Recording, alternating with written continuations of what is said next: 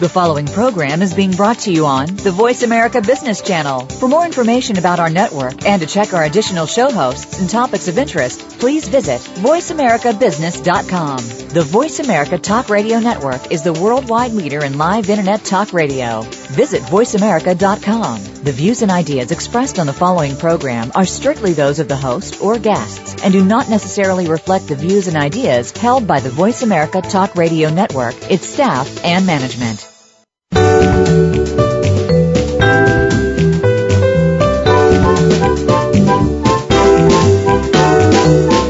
Are you ready for operational excellence? Welcome to the Visual Workplace, work that makes sense, where your host and visual workplace expert, Dr. Gwendolyn Galsworth, shares powerful visual principles and practices to optimize your operations and make them safer, faster, better, and far less costly. The Visual Workplace. You can't get to excellence without it. Now, here's Dr. Gwendolyn Galsworth. Hi, hi everyone. This is Gwendolyn. Welcome on this beautiful, beautiful spring day.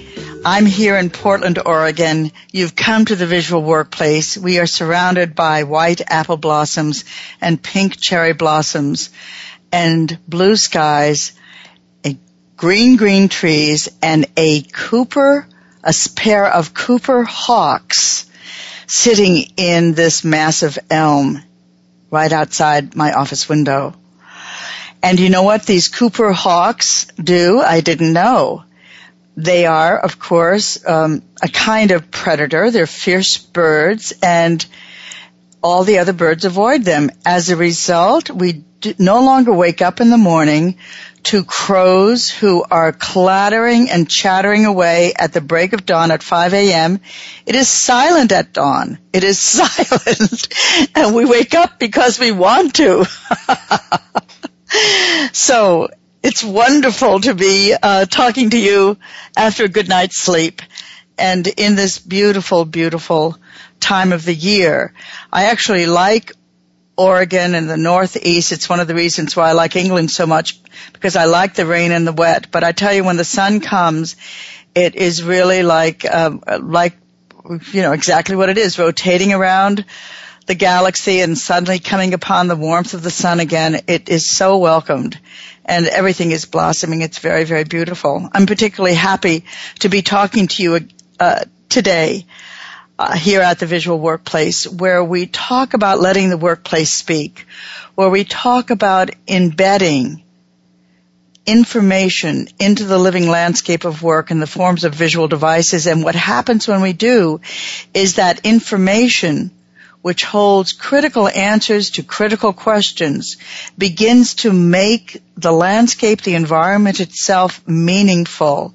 We begin to be in conversation with the physical environment. We begin to have a relationship with what seems to be, what seem to be inanimate objects, but in fact, they're our friends. They're the devices and the systems of devices that we put into our work environment in order to help us do a better job more safely, to make our, uh, our contribution to the corporate intent because we made it so. We made it so. We are sovereign over our cell, over our department, over our plant, over our corporation because we made it so. Devices are our partners and they came out of our understanding of visual principles, our understanding of this concept of embedding information, we invented them out of our knowledge and also out of our imagination.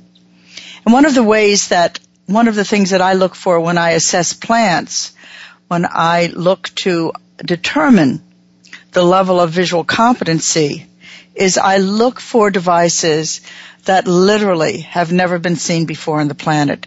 I call it the weirdness factor. And if you've been listening to my show for a while, you'll know that I use it often.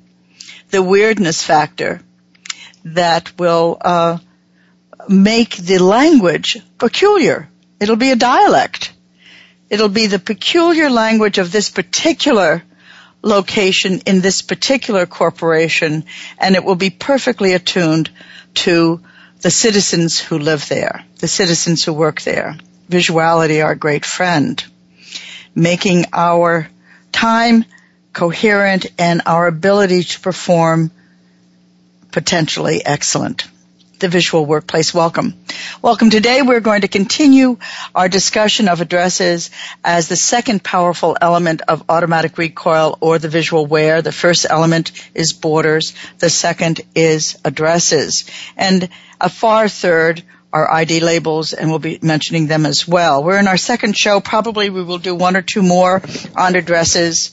We really do want to uh, destroy the paradigm that addresses are just labels with names on it by spending what will be? It'll be three and a half hours discussing how various they are and how powerful and how useful and what happens when they are there and what happens when they're not there and how to make them more powerful. Today we're going to be going over the rules, the six rules of addresses, and then we will be giving you some tips to make your addresses more effective. I think we'll get through that much. We were supposed to interview Norman Bodek today. He had an emergency operation last Tuesday, uh, but in fact he's still recovering. And because we didn't want to take the chance of disappointing you again today, we are uh, rescheduling. We think for next week. After that, I go to the UK for a couple of weeks, to Europe and the UK, and if we don't uh, get Norman on, then here in May we will do it in June, and that will be a pleasure. And I have a couple of announcements. One, we uh, have two very, very good visual workplace visual thinking seminars happening in conjunction with the Lean Management Journal or Say One Media, Say One Media in um, the UK under the leadership of John Tudor. And um, I think there's space still in the second one. The first one, I believe, is filled up. The first one is uh, for uh, Hozelock. Hozelock is a garden place. That's where the site assessment is going to be, and a seminar will be in conjunction with that on the 23rd and the 24th of May. And then on the 28th and the 29th, we're going to PPE, which uh, does um, fabrication and machining and I believe there's room there. In between, I'm going for a hike in what's called the lakes, which is just paradise for me, which will be really, really wonderful. In July, I return to um, England, and I will be doing a um, discussion of visual leadership at the University of Buckingham. They have a lean conference, and I think David Mann is sharing the podium and some other very notable contributors. So that will be very interesting. Um, on the 10th, I'm going to be doing a full workshop on visual leadership. On the 11th, I'll be making a presentation. I will be staying in the UK for another two weeks, uh, and I am available to visit your plant. So please give us an email or a call, and I have pretty good availability for the following two weeks. I will be going back to the United States on the 30th of July, 30th or 31st. So uh, please uh, let us know if you want us to come by and conduct an assessment or do a seminar.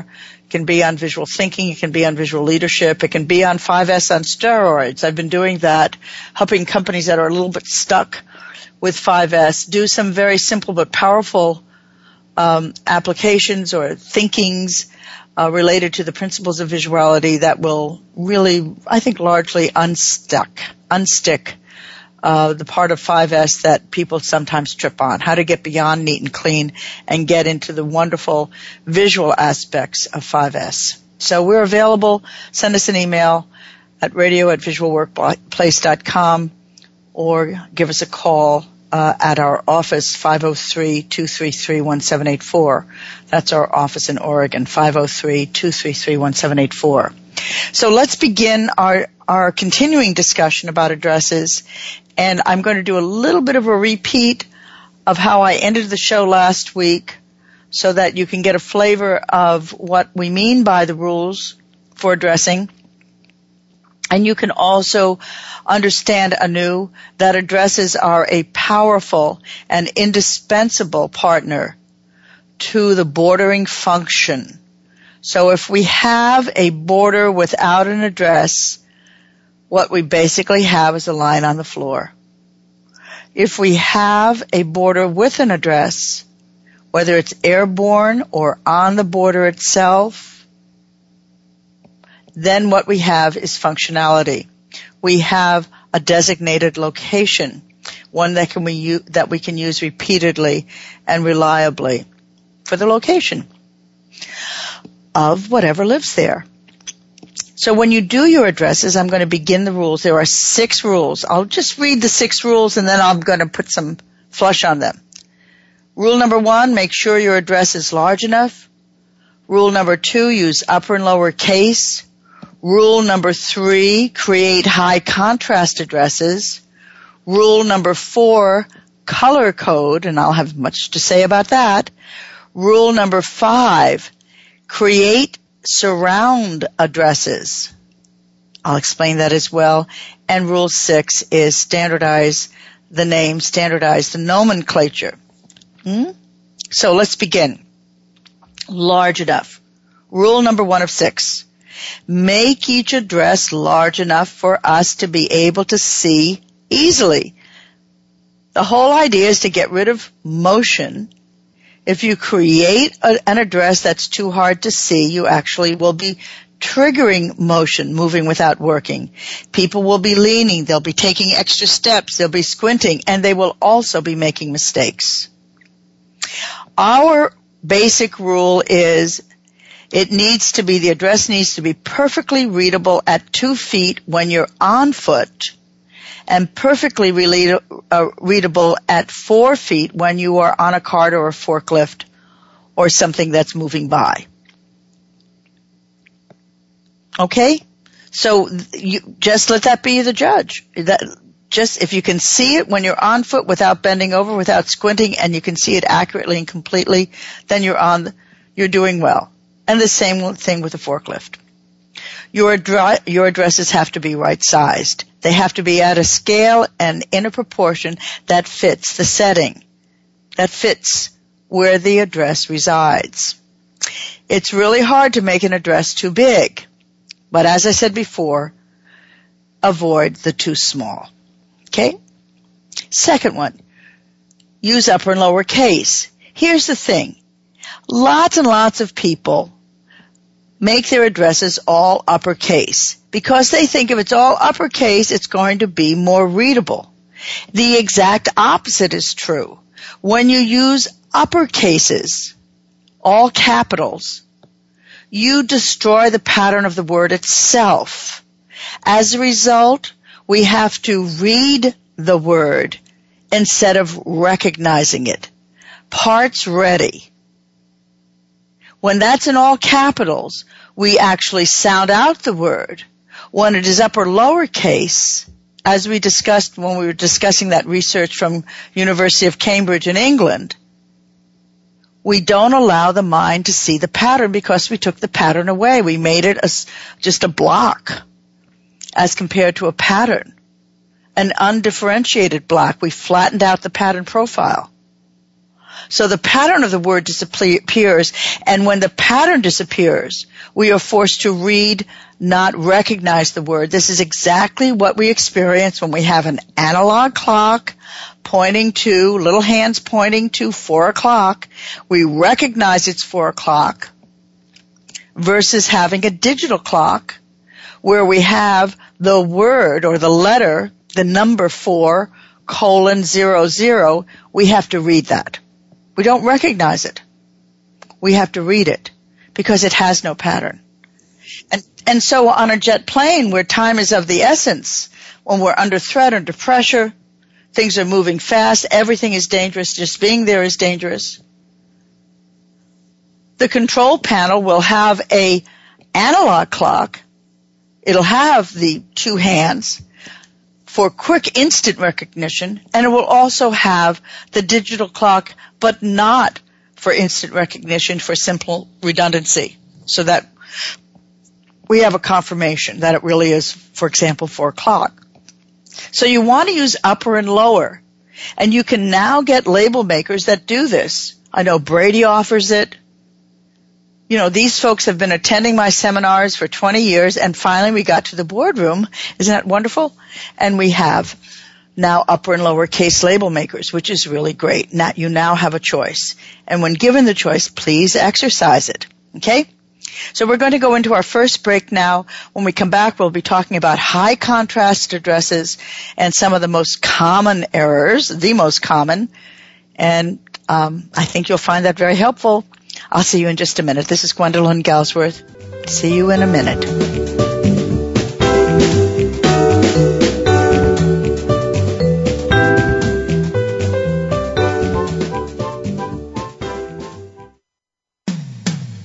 When it comes to business, you'll find the experts here. Voice America Business Network. Are you ready to bring the power of the visual workplace to your company? Gwendolyn Galsworth, visual workplace expert and award winning author, is available to help you harness and maximize that power. With nearly 30 years of hands on experience, Dr. Galsworth shows you how through in house seminars, site assessments, total company conversions, keynotes, coaching, and consulting. Learn about visuality through our books, DVDs, on demand webinars, visual edge learning packages, and a host of other teaching materials. Enroll in the Visual Lean Institute and get trained and licensed as an instructor or QMI affiliate in any of our nine core visual workplace courses. Keep your visual workplace going and growing. Visit our website at visualworkplace.com to learn more about workplace visuality, our products and services, and when Gwendolyn will be presenting near you. That website again is visualworkplace.com. comes to business, you'll find the experts here. Voice America Business Network.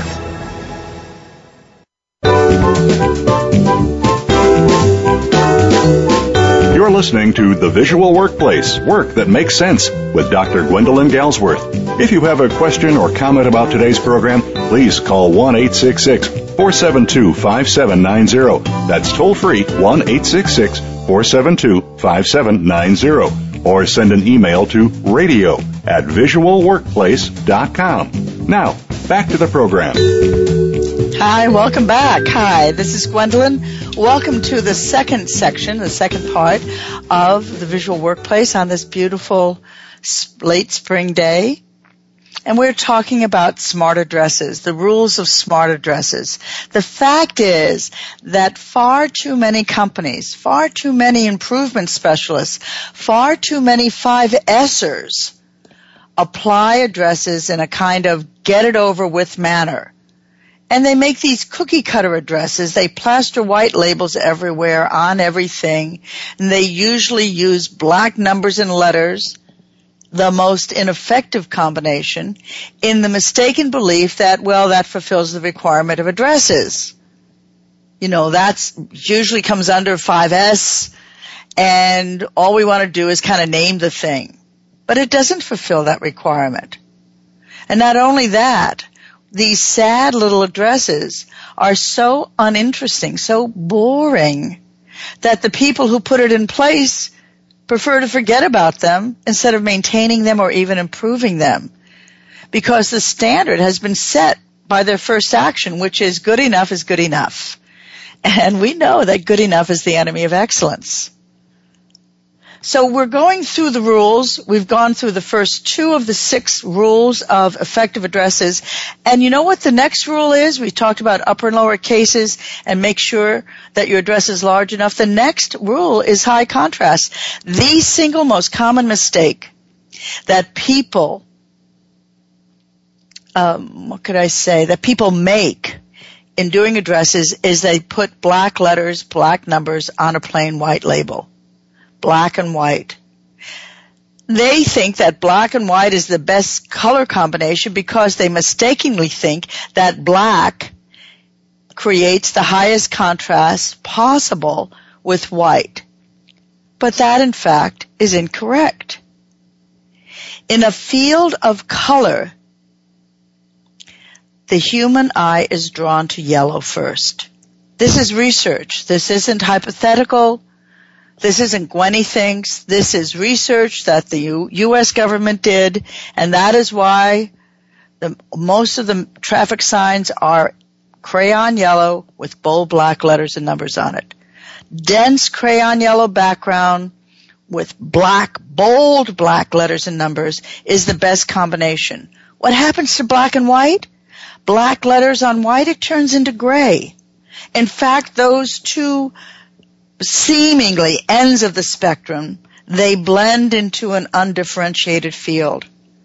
And it's a problem in seeing the addresses. So sometimes the, when the address is small, you have to lean in close to get the sharpness of the, of the outline. You have to lean, lean in close to be able to simply distinguish the letters and the numbers. Black on white is the least easily seen, and yet it is the most commonly used. And it's just ignorance. Ignosis, not knowing. Not ignorance as in the intention not to know.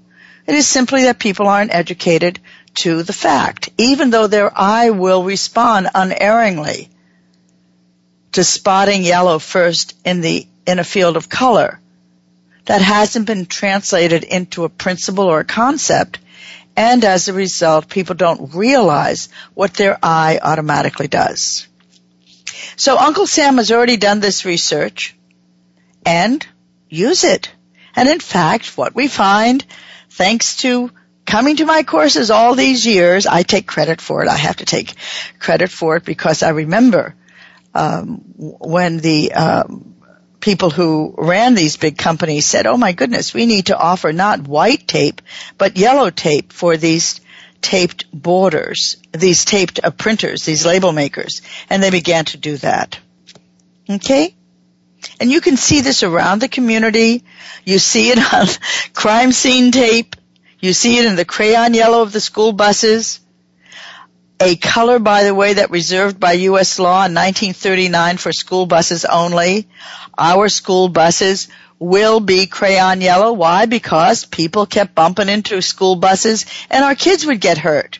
They wouldn't notice a school bus parked on the side of the road to let kids out and they ran by and little kids got run over.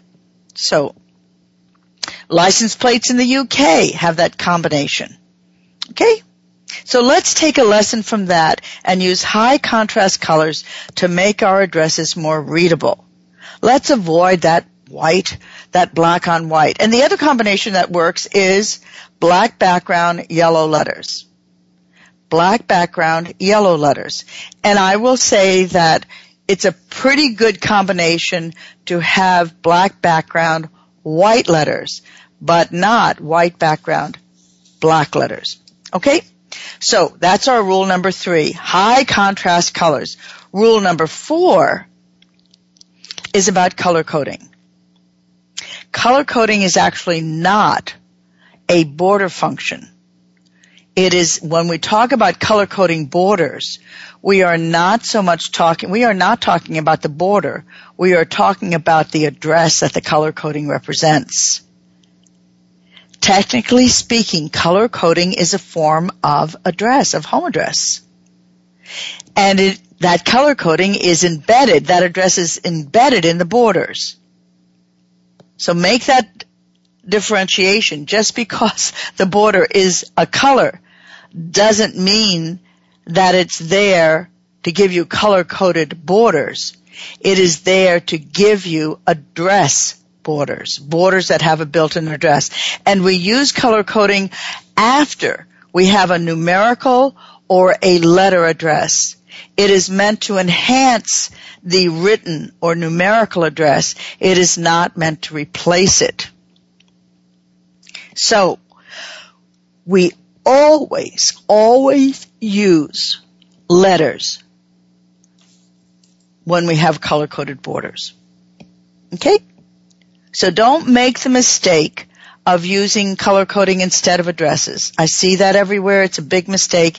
It looks like a shortcut, but in fact, it turns into long lead times, mix-ups, accidents, defects, mix-ups, mix-ups, defects, and therefore unhappy customers.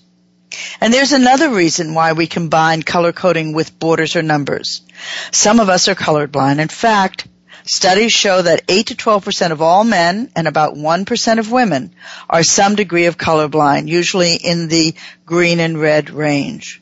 That doesn't mean everything turns gray. It means that green and red turn dull. They're not high contrast anymore. So words and numbers come first and then add color coding. So that's rule number four. Rule number five, surround addresses. This is something I discovered when I found borders going around these large machine centers. And I realized that we needed to have addresses on all sides of these items rather than just on one side, especially if the item is large. For example, if you have, even if you have a dolly, I'm thinking of a dolly that held four fixtures. Wonderful. It was, it was created by Rick L. at Denison Hydraulics, now Parker Denison. They make high precision pumps. And what he did is he had a dollar, a dolly sitting in the center of the floor, fixture, square, and on each side he put the address so that you could see it when you were coming from any address, uh, any direction. And you can do the same thing if it's airborne.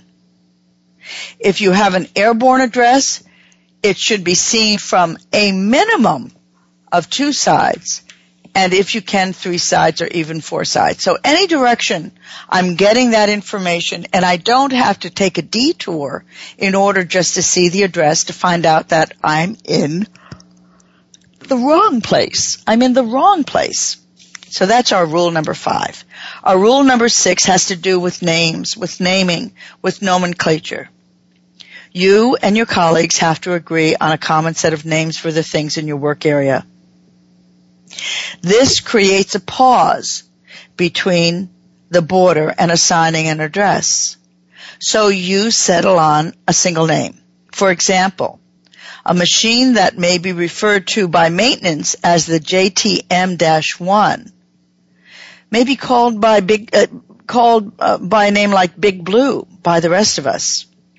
Or it might be a two-axis CNC there is no problem with having double or triple names as long as the decision is when you refer to it to be clear. In other words, if you had three names for it, one name for that, that was needed with precision for maintenance, put that on as well. But if it's called the Big Blue commonly by everyone in the area, then call it the Big Blue because when a newcomer comes on board, you're going to be saying to them, "Hey, go take this over to, the, uh, over to the, the big blue. You're not going to say the JTM one. Or if you only say the JTM one, then make that the prominent name. But you have to decide on that. We are determining, as it were, a common name for things, a standard nomenclature. And this is important not just for the things within your department, but for the items and the materials and processes that are shared across the departments. If you are an operator, your supervisor will and can and must help. Okay? And while we talked about it when we were talking about setting up the infrastructure, a lot of the conventions around addresses and borders can be helped with the oversight of a team that I call the macro visual team if you're familiar with my 10 doorways, it's doorway number nine. And the purpose of this, to- of this doorway, doorway number nine, the macro team, is to find ways to connect the company and the processes together visually. We have somebody who is paying attention to the visual linkages how do we link processes? How do we link departments? How do we make sure there's visual connectivity between the department, the departments? This is a perfect job for the visual macro team. So, um, I wanted to say something a little bit further about naming. And let me just say that in the naming practice, this is, uh, and I'm, I'm mostly speaking to supervisors and managers. Supervisors and managers, it's usually a good idea to use a true consensus process in naming within a cell so that you can get people's ideas of what is the common name versus what is the precise kind of maintenance oriented name. And you should think about that rather than dictating the names. It's not a big deal, but if you really do want to support iDriven, you will not try to use your position as boss to shortcut the, uh, shortcut the process, save time, and get your own favorite names adopted.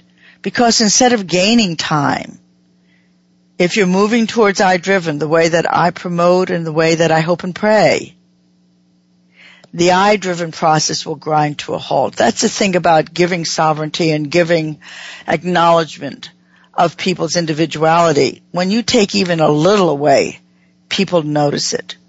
They may let you have your own way, but you will have short circuited the spirited engagement that many of you are working so long and sincerely to cultivate. So even in the naming process, be aware of iDriven. You can do this pretty simply with post-its and people will kind of move in the direction of a kind of agreement. All right. So we're going into our next break. When we come back, we will, I'll be talking about some ways to make your addresses more effective. I'm spending this time on the operator level because the visual where is the single most important visual intervention on the operation value add level of all the possible interventions.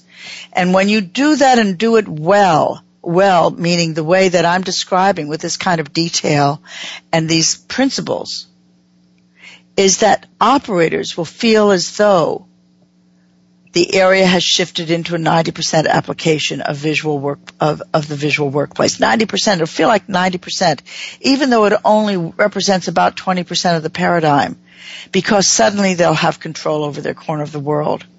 And that's all they really need and ask for, is control so that I can make good value add decisions and do really excellent work.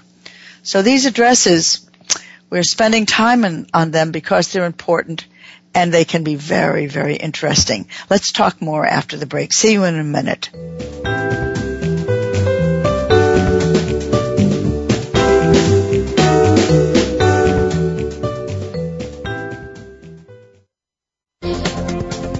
Business community's first choice in Internet Talk Radio, Voice America Business Network. Are you ready to bring the power of the visual workplace to your company? Gwendolyn Galsworth, visual workplace expert and award winning author, is available to help you harness and maximize that power. With nearly 30 years of hands on experience, Dr. Galsworth shows you how through in house seminars, site assessments, total company conversions, keynotes, coaching, and consulting. Learn about visuality through our books, DVDs, on demand webinars, visual edge learning packages, and a host of other teaching materials. Enroll in the Visual Lean Institute and get trained and licensed as an instructor or QMI affiliate in any of our nine core visual workplace courses. Keep your visual workplace going and growing.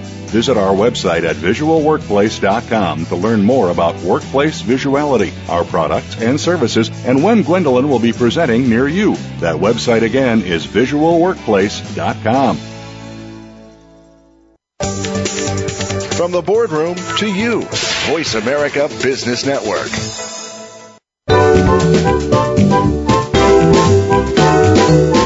You're listening to The Visual Workplace Work That Makes Sense with Dr. Gwendolyn Galsworth. If you have a question or comment about today's program, please call 1 866 472 5790. That's toll free 1 866 472 5790. Or send an email to radio at visualworkplace.com. Now, back to the program. Hi, welcome back. This is Gwendolyn. We just finished our six rules of addresses, how to make them effective. We're in our series on addresses and in our larger series of the visual where, talking about operator-led visuality. And I'm going to now kind of go through some tips on effectiveness, but I wanted to just mention a few things about the importance of color and the use of color. And I remember a conversation I had with an airplane industry executive uh, several years ago. It was probably eight or nine years ago, and he said, "You know, we are making a bid right now to have um, all of the personnel related to the airlines in a terminal wear dark colors, either black or navy blue." And the reason for that is we want people to approach us because they know we have answers and we want them to respect our authority. And we have found that if we are wearing other colors, more cheerful colors, you know, the blue, the red, the tan, that we, we actually experience less respect and we experience more of an effort to get people's attention and get people to do things that are actually for their benefit and for their safety. And I saw over the uh, following years that in fact this effort did not succeed.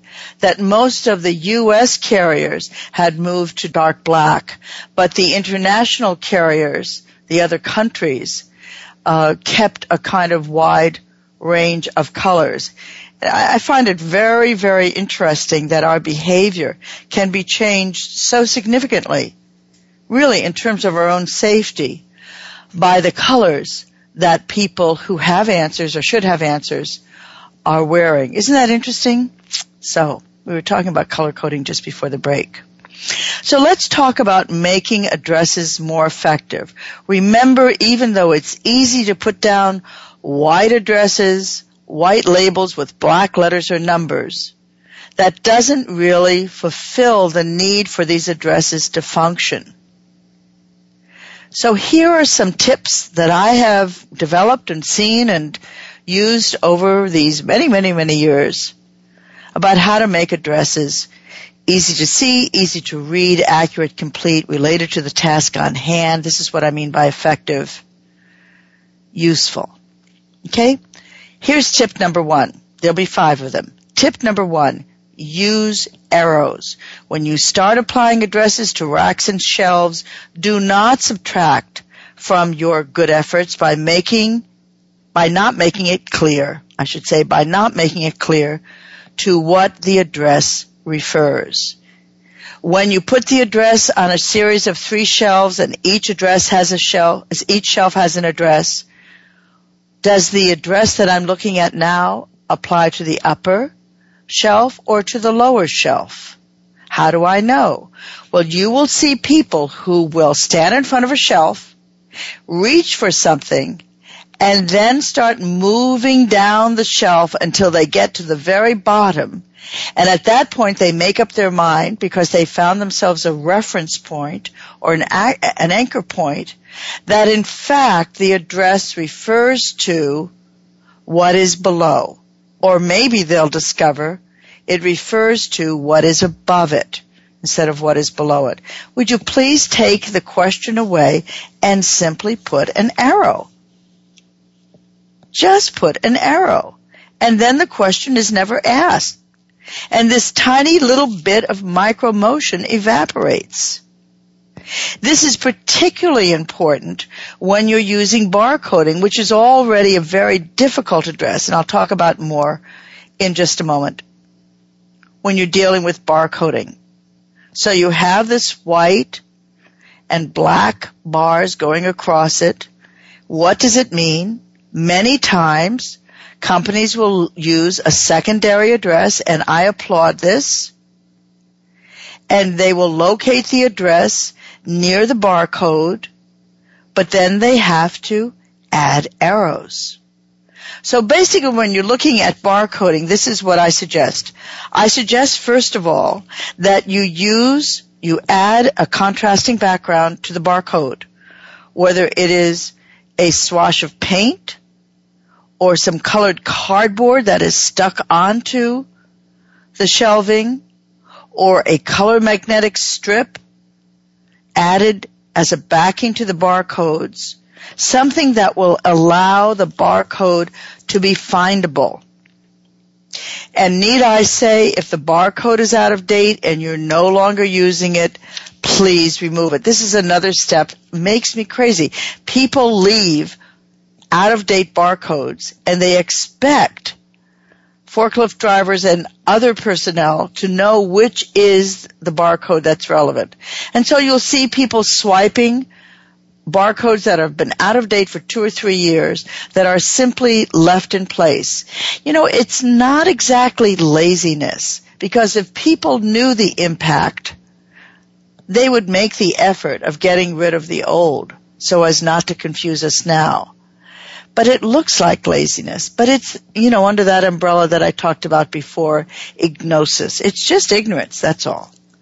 So you have, you add this contrasting background, and then you add the color, the, the arrows. Now, I I can really get into a rant on arrows because I have seen I have seen shelving all over the world, and in my money, in, in my in my book, I would make the addition of arrows a visual standard.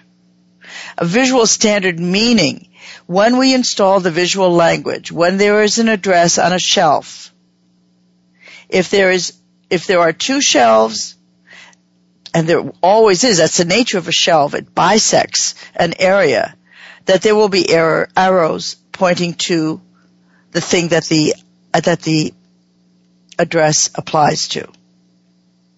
So much time is lost in just trying to figure that out. The cost of the absence of arrows will become screamingly apparent if you please think of the loss of a nanosecond that is triggered by a single vague address caused by the absence of arrows and simply multiply that by one person over the course of a single day, then multiply it by a week, these nanoseconds, then a month, and now bite the bullet and multiply it by the number of people either in your company or using that area. And this will scream at you. This is losing you valuable time. You may have capacity, you may have market demand, and the absence of the arrow will eat up the time that you should be making things. I don't believe anyone has ever had the internal fortitude to go to the next level and multiply the number of people by the number of days by the number of products.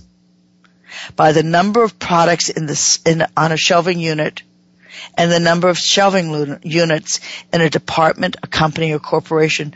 Why torment yourself? Better just get used to using arrows and watch them spread as intelligent, forward-thinking people who work with you get the message. They get the message, they'll be able to move with precision. Okay, so that's the first tip. Use arrows. I'm very emphatic about it. And it is really a tick mark against you if you don't use arrows. It just means you don't realize the information deficit. Second big tip. Use driver license level addresses. This is one of my favorite. I came upon this when I was working at United Electric in Watertown, Massachusetts in the 1980s, and I met an absolutely brilliant visual thinker, John Pacheco. And he introduced me to driver license level addresses. I went to his uh, to admire some of his then 5S work, and I saw that he had set up some rods, copper and stainless steel, where the ID and the OD were only slightly different. The ID was 015, the OD was 093, and in another, the next model up, the next size up was a .021 with the OD of .093. And what he did was make those numbers a part of the address. So it would say ID, .015, OD, .093, and then underneath it would say S steel, stainless steel, and then cut length, which happened to be all the same. And it was like a revelation. I thought, wow, he's not just telling me these are stainless steel rods, by the way, versus copper rods, but he is giving me the telling difference. And I dubbed this driver license level addresses. Your driver license level shares your name, your photo, your home address, birth date, vehicle restrictions, driving restrictions, your license number. And it also shares what you want us to do with your vital organs should you get into a, fi- a fatal accident. In short, it contains the information we need to make positive, correct, timely, value add decisions and take effective, timely action without asking any questions. And what you want us to do with your vital organs should you get into a fatal accident. We need to have the answer to that. So in the same way, a good workplace address shares these many levels of information about its residents. The more complicated or look alike an item, the more specifics need to get included in the address in order for us to pick and to put that item correctly without the slightest hesitation, without the slightest possibility of mix up.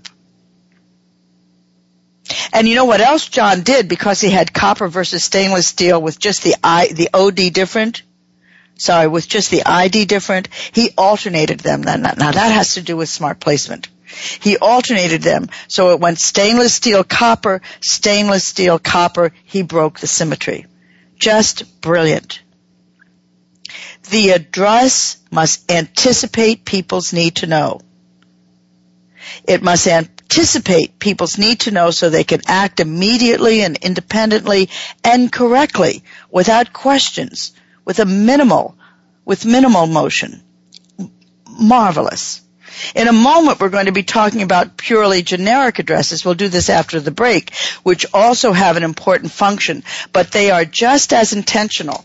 We decide to make a driver license level address because that's what's needed. We're going to also decide to make a generic address because that fits our need to know very specifically. I'll give you that example as soon as we come back. I hope you find this so interesting. I know you have to really be into the nitty gritty of visuality to think this is, you know, we're spending a whole hour on, on addresses, but we're actually going to spend four shows on addresses. I'm quite sure of it. I love this stuff. I hope you do too. See you in a minute.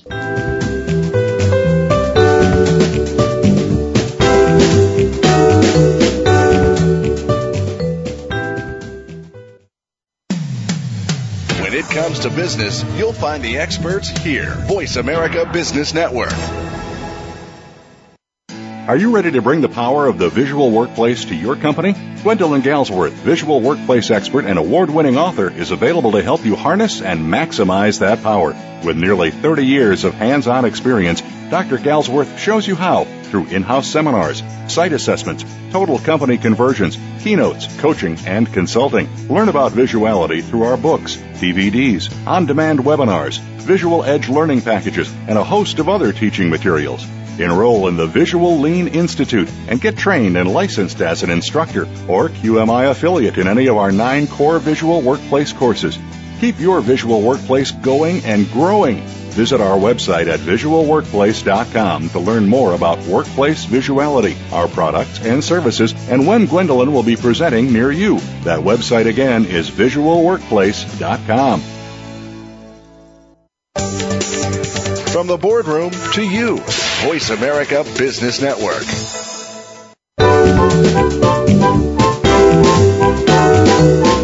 You're listening to The Visual Workplace Work That Makes Sense with Dr. Gwendolyn Galsworth. If you have a question or comment about today's program, please call 1 866 472 5790. That's toll free 1 866 472 5790. Or send an email to radio at visualworkplace.com. Now, back to the program.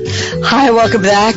Welcome back. This is Gwendolyn. I'm welcoming you to our last segment. And I want to kind of expand the discussion so you understand that we're not just talking about technical addresses. We're talking about engaging people in the thinking process of owning their work area, noticing their motion, becoming scientists of their own process. How are you going to operationalize that? How are you going to operationalize the homily that you hear everywhere of about, of of empowering people, of the DNA of the Toyota uh, production system, of helping people become scientists of their own process. How are you going to do that? Well, you can do it through problem solving. That's important. And you can do it through using motion as a lever and letting people notice their information deficits and then creating devices that as cause and effect, as effect and cause, reduce their motion because they have more pertinent, relevant, easy, correct, complete information at their fingertips. They can make their own decision. They can have their right action. And so this is an engagement opportunity and you can do this after you do your first cycle through 5S and you have truly robust 5S, you want to be, make it more robust, you say, you know what? We are going to pick out of this hat something that we'll do all month. And you put five or six principles in a hat and you have somebody pull it out and they'll pull out, let's apply the principles of driver license level information to our addresses. Let's do that for a whole month. Let's make sure that our addresses are complete but not all of them. And that takes me to the next tip that I want to give you. So you decide when driver license level is what is needed, but you also decide when you use generic addresses. So you can have a whole month of let's do generic addresses. Hmm? You begin with the intention of creating the most accurate, precise, and complete address, the driver license level. But you also have to be prepared to change your mind. This is where we build flexibility and things get very, very interesting. We go to the polar opposite if it is required. And the polar opposite is called a generic address. Generic mean, meaning general or vague. It has many applications. Typically, generic addresses are used by intention, by design, when items located together are so different they cannot be defined by a single address. This is usually some kind of holding area. And my best story for this to illustrate both it's very cute, but it makes the point is is uh, uh, an event that was triggered by a very uncommon form of motion was searching for a lost pizza and it was soon to become a, lost and cold pizza.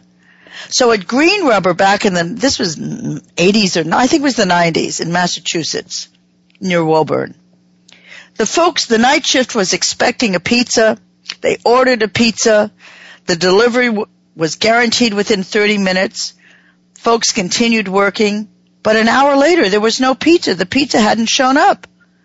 They called to re- inquire, hey, you're supposed to deliver this in 30 minutes. That was 40 minutes ago. Well, we did deliver it. Well, where is it? Well, we delivered it. Well, where is it? No, you didn't. Yes, we did. No, you didn't. Yes, we did. So anyway, one of the team members went out to the night reception and said, hey, we were expecting a pizza. Where is it? Oh yeah, I sent the guy back there. And he left the pizza off. And then he, he left, so I know he delivered it. Here, here's the sign in. So they looked and they looked and they looked and they finally found the pizza. It was cold. It was hard. And what they said to each other was, never again. Never again. And so they designated a location in their cell called Drop Zone. Drop Zone. D-R-O-P-Z-O-N-E. Two words. Big. Airborne sign. Yellow bordered location and what they said is, anything and everything that comes into our department will go here first. Parts, cardboard, tools, and piping hot pizza. Never again. But it was such a great idea. Because they just needed a place where things could be collected. And this was long before lean had hit this plant. This was Greene Rubber in the, in the 1990s. But you get the message? So you'd make these, if you have generic addresses and they are not by intention, that all you have are lousy addresses. But if they are intentional, they have a purpose, you've chosen them over driver license level because that serves your purpose. And that's what you want. You want control over your corner of the world? Well, you have to define what that control means. You're sovereign. You're the king. You're the queen. That was tip number three. Use generic addresses where you decide they're useful. Tip number four, avoid meaningless addresses. This is another bugaboo. So a meaningless address is a generic address that is there by accident. Or it is an address that has a lot of things in it but means nothing. For example, you get these addresses with part numbers on them. 120894999 and right next door to it is 12065401 and right next door to that is 120 blah blah blah blah blah. Lots of numbers, but no meaning. Meaningless addresses. We do not doubt that this address, this kind of address system was developed with care and with a desire to help. It is certainly far better than nothing, but it is something else. It is only a beginning. And you have to notice the motion that is triggered by the address, even though for right now, you've done the best you can. If we sit and observe the microactivity triggered by such addresses, we will see a lot of earnest, hard-working employees, your friends and mine, ourselves, engaged in micromotion. We see the operator bent over. We see the operator kneeling. We strain to see the numbers. We observe the strain of an almost good enough system on material handlers and restock people and water spiders. They lean close. You can hear her muttering, does this box of parts actually match this bin number?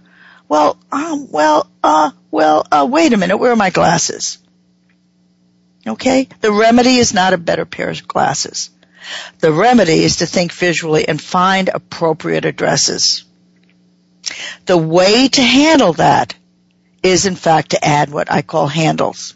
And we're at the end of today's show and on that cliffhanger, I'm going to leave the show and say come back next week. If Norman is here, then we'll, what, what actually what will happen is that I may pre-record a show. We'll have to see while I'm away in Europe. But, um, we will talk about putting handles on addresses. And this is something else you can do to revitalize interest in visuality, what you call 5S. You want to keep it vital and alive. I am so glad you came to the visual workplace today. I'm so glad you were in the neighborhood. I look forward to your next visit. I look forward to the next time. Thank you very much. And this is Gwendolyn Galsworth and I am signing off.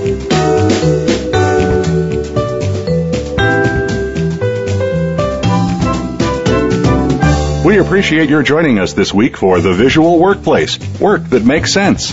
Please tune in for another episode next Tuesday at 7 p.m. Eastern Time, 4 p.m. Pacific, featuring your host, Dr. Gwendolyn Galsworth, on the Voice America Business Channel. Thanks again for listening.